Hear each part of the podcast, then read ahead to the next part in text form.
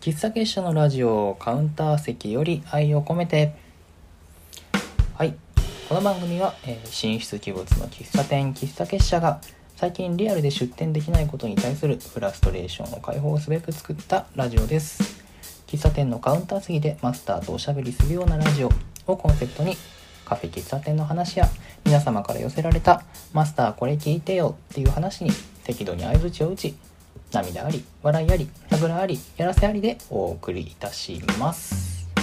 はいということでえー、っとラジオ番組でございます。この前前回ですね、えー、Twitter の方で、えー、喫茶結社のラジオベータ版ということでですねえー、っとまあゆるゆるとというかグダグダと、えー、放送させていただいたんですけど今回はそのアルファ版正式版ということでですねもうちょっとだけちゃんとした形で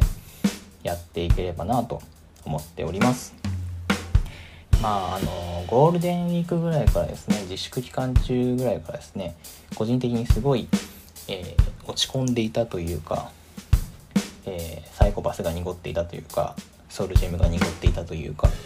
まあ、ものすごくこう気落ちしてたんですよ。っていうのもそのまあ単純にコロナでこういうリアルイベントができなくなったりとか周りの飲食店とかがどんどんどんどんこう苦しくなって苦しくなっていくのを結構目の当たりとか目の当たりにしたりとかしてこの先大丈夫なのかなっていうのもそうだしなんか自分って何もできないじゃないかっていうちょっとしたこう無力感みたいなのに徐々に徐々にこう気持ちを蝕まれて割と8月の頭ぐらいがすごいそれのピークだったんですけどでもなんかその最近は割と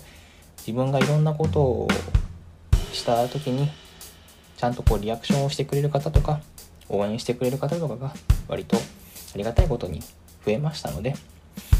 まあ、ちょっとまあいろんなところはあるけれどとりあえずいろんなことをまずやってみてそこから考えようかなって思った次第でございます。その一環がこのラジオでございます。なので、えー、と皆様には、えー、私寺西がですねちゃんとこう人間に戻れるように、えー、ちょっとお付き合いいただければなと思います。何卒吉名にお願いいたします。はい。ということでですね。今日も暑いですね。昔インドネシアに住んでた頃はですねインドネシアっていう国は赤道直下の国なんでまあ南の島暑い国なんですけど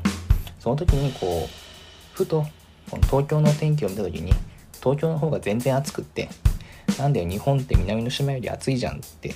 突っ込んだのをよく覚えてます。まあ今は住んでるのは京都市京都府京都市なんですけどこの前えっ、ー、と行きつけのカフェのマスターご夫妻から京都市って日本の県庁所在地の中で一番猛暑日が暑いよとか言われてあ暑い日、えー、猛暑日が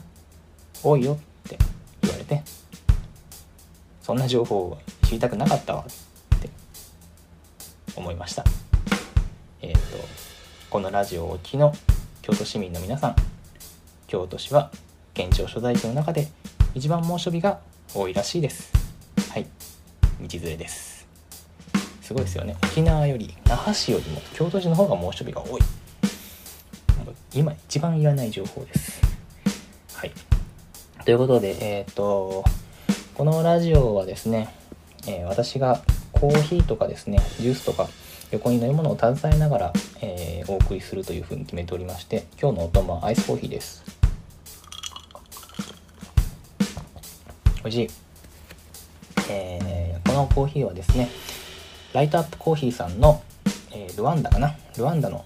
豆を使って入れました。ライトアップコーヒーさんっていうのはですね、あの、東京の吉祥寺と下北と今は渋谷かな？に店舗がある自家焙煎もやってるカフェコーヒー屋さんでしてえっ、ー、とコーヒーの持ってる本来のフルーティーな甘みであったりとか香りっていうものをしっかりと、えー、コーヒーを通して、えー、伝えていくっていうようなそういったコンセプトでやられてるところでですねとっても美味しいコーヒーが飲める。あと美味しいコーヒー豆を売っているお店なのでもし何か近くに寄る際にはちょっと覗いてみてください最近そのエスプレッソキューブとかねすごい通販系がすごいパワーアップしててなんかすごいことになってるのでちょっと僕も今度まだ通販で買ってみようかなと思っています今日のアイスコーヒーはですね、えーと、急冷式っつってあのー、ちょっといつもよりも濃いめに入れたコーヒーを、えー、抽出してるそばから氷に触れさせて冷ますっていうやり方で入れました。結構アイスコーヒーって深めのローストまあ要するに苦い苦めのコーヒー豆で入れることが多いんですけどなんでそういう風な入れ方をするかっていうと結構コーヒーって温度が下がると苦味よりも酸味を強く感じるようになるんですよ。だからえっ、ー、とアイスコーヒーで苦いコーヒーを飲もうって思ったら必然的にもともと苦めのロースト深めのコーヒーで入れないとそのちゃんと苦いコーヒーにならない。っていうことで結構深めのローストを入れたりと。深めのローストの豆でアイスコーヒーを入れたりすることが多いです。でもなんかその最近はライターコーヒーさんみたいに結構そのコーヒー本来の果実味とかをちゃんと味わってほしいっていうコーヒー屋さんが増えたこともあって割とアイスコーヒーでも結構その浅入りなフルーティーな酸味のちゃんとしっかりとしたコーヒーでも美味しくアイスコーヒーが飲めたりとかそういうのもあります。まあ単純にそのコーヒー豆の味が品質が良くなったっていうのもあるんでしょうけどちなみにアイスコーヒーって、えーと、日本発祥らしいんですけど、まあ、その話をするとなんかすごく長くなってしまいそうなので、まあ、今日はえー、その話はまた次回ですかね、えー、に回しましょうかね。はい。ということで、えっ、と、ふつおたのコーナーです。つおたね。あ、一応言っときますけど、このラジオでは、あの、皆様からのお便り募集しておりますので、もしよろしければ、えー、マスター、この話聞いてよ、みたいな、えー、お便りを送っていただけると、私も喋りやすい。お待ちしてます。あのフォームの URL を貼っておきますんで何卒お願いいたします。ということで、えー、本日は匿名希望さくらさんからのお便りです。イエーイ。えー、っとカフェで、えー、店員さんと仲良くおしゃべりをしたいんですけど何かコツとかってありますか？なるほど。憧れますよね。なんかそのお店とか、まあ、カフェに限らずですけど飲食店とかねバーとかに行って店員さんとすごい仲いい感じでしゃべるっていうあのコミュ力に憧れますね。あアイスコーヒー美味しい。なんか私はあんまりこう喋るの得意じゃなくてなんかこういうラジオとか割とこうこれを喋るっていうのがある程度決まってるとめちゃくちゃ喋れるんですけどでもこのラジオだってこの収録をするまで基本この収録は僕は一本撮りでやるっていう風にもう編集とかしだすと本当に上げられなくなっちゃうからもう一本撮りでやるんだ編集なんかしないぞって心持ちでやってるんですけどでもリハーサルは4回ぐらいやってるんですよ。それぐらいやってようやくようやくある程度喋れるようになるっていうぐらい本当に喋るのって苦手なんですけどだからこそそういうねお店とかででもやっぱお店のねお店の店員さんと仲良く喋るのってちょっと憧れるし楽しそうじゃないですか。だから一体どうやったら仲良く喋れるのかなっていうのを結構割と昔から研究していて。で曲がりなりにも学生時代を数えれば飲食店に8年もうちょいぐらい務めているので、まあ、そういう視点からもいろいろ考えつついくつか。このタイミングで話しかければ話しやすいんじゃないの？みたいなのを見つけたんですよね。でまずはあの注文する時。例えば僕がよくやるのはこのお店初めて来るんですけど何かおすすめとかありますか?」って。もうそれだけ。台本ですよね。それだけ言う。で飲食業の店員さんはそれを言われてなんか無限にする人はあまりいないと思うのでそこでちょっと会話が生まれたりとかね。これが美味しいんですよとか。もううまい店員さんだと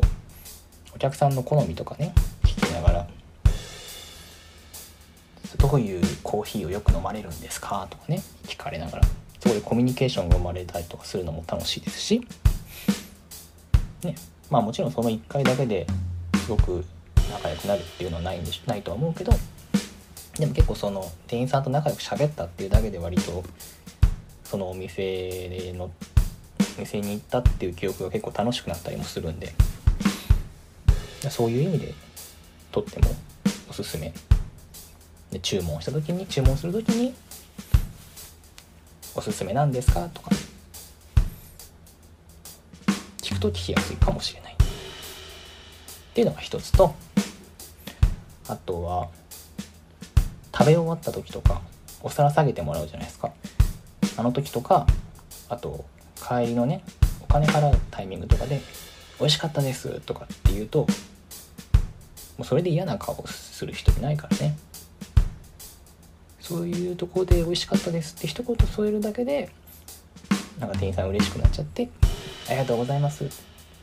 来月は何とかっていうのをメイン新メニューをやるんでとかまだ来てくださいねみたいなそういうやり取りが生まれたりとかしてそれも結構なんですかね店員さんと仲良くおしゃべりする一歩としてはとってもおすすめですかね。そう本当に声を大にして言いたいのは余裕があったらお店の人にちゃんと美味しかったって言ってあげてください。本当に。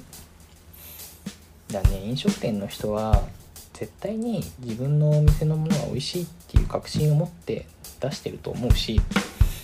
なんとなく見ててあなんか美味しそうに食べてるなっていう美味しそうに食べてるなとか美味しそうに飲んでるなとかっていうのはなんとなく分かっちゃいるんだけどやっぱり直接言われるのは嬉しいし直接言ってもらえるっていうのは一つこの飲食業の最高に楽しいポイントだと思うのでぜひ余裕がある時は一言ねお店の人に美味しかったです。まあもちろん美味しくなかったら美味しくなかった、もう美味しくなかったっていう必要はないんですけど、美味しかったら美味しかったですっていうふうに一言添えてあげると、とっても、あの、飲食店の人も嬉しいです。あの、なんだっけ、美味しかったですって話は全然別の話なんですけど、あの、何週間か前に、僕今あの京都市の上京区に住んでるんですけど家の近くにすごい美味しいめちゃくちゃ美味しいおでん屋さんがあってでそこのお店にちょっと行ったことなくなかったんですけどその美味しそうなおでん屋さんがあってちょっと行ってみようって話になって。であのまあこの時期だしお店も小さかったから電話で予約をしたんですよ。で無事予約取れてで何気なくそのどんなお店なのかなっていう感じでこうインスタグラムを見ててフォローしたんですよね。そのお店のアカウントでその当日お店に行ってみたらそのお店の大将もこの大将もねめちゃくちゃ気のいいおっちゃんでねすごいいい人なんだ。でこの大将から「あのもしかしてインスタグラムとかってフォローしてくれてました?」ってあのフォローしてくれたなんとかさんですよね？みたいな風に言ってくださって。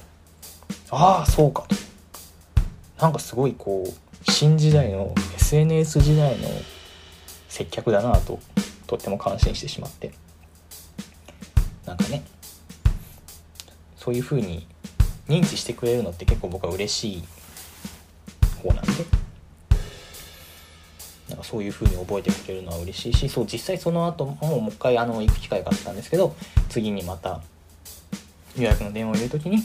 「ああこの前来てくださった寺西さんですね」みたいな風にちゃんと覚えててくださってなんかそういうのって素晴らしいすごいなんかいいなって思いました。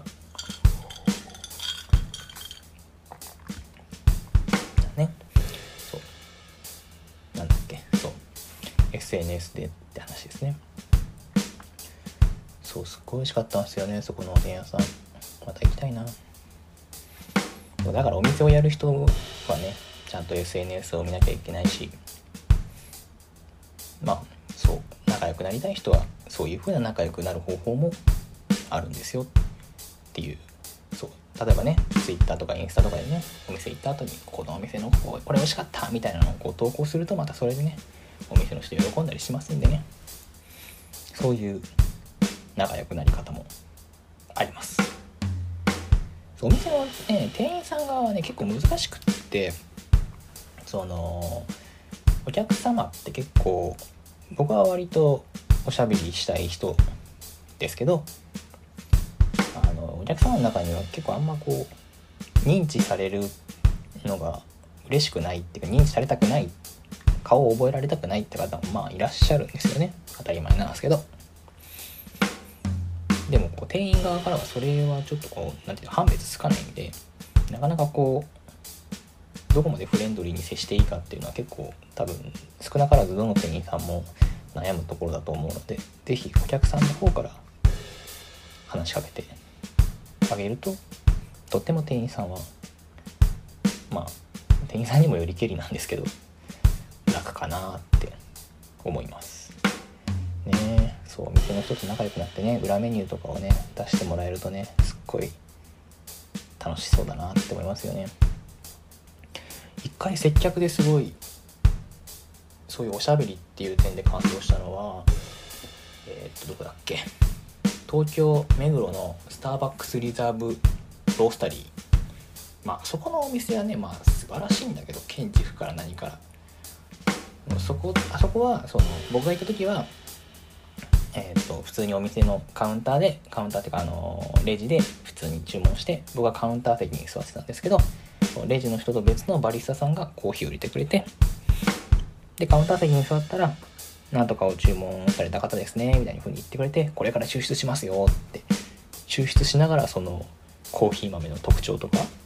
あとはそのコーヒー農家の方の話とかでスターバックスがこのコーヒーにどんな思いをかけているのかみたいなそういう話からそのその店内のあそこにコーヒー豆を保管してますってこれ言った人は分かると思うんですけどすごいんですよ。スターバックスリザーブロースタリーってこのローストした焙煎した豆を保管するタワーみたいなのがあってあそこに豆がみたいな話を聞いたりとか。そういうねそういうバリスタさんってすごいなって思いましたよ。なんか本当に楽しかったなあれ。ディズニーランドでミッキーマウスとグリーティングするみたいなそういう楽しさですよあれは。体験の価値。ね。ああいうのがいいよね。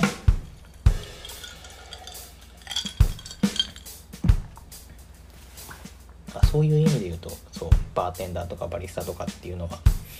うん、お客様と話せてなんぼなのかもしれないな。なかなかこうまだまだ僕は修行が足りないような気はするけれど。という感じでですかね。なんで、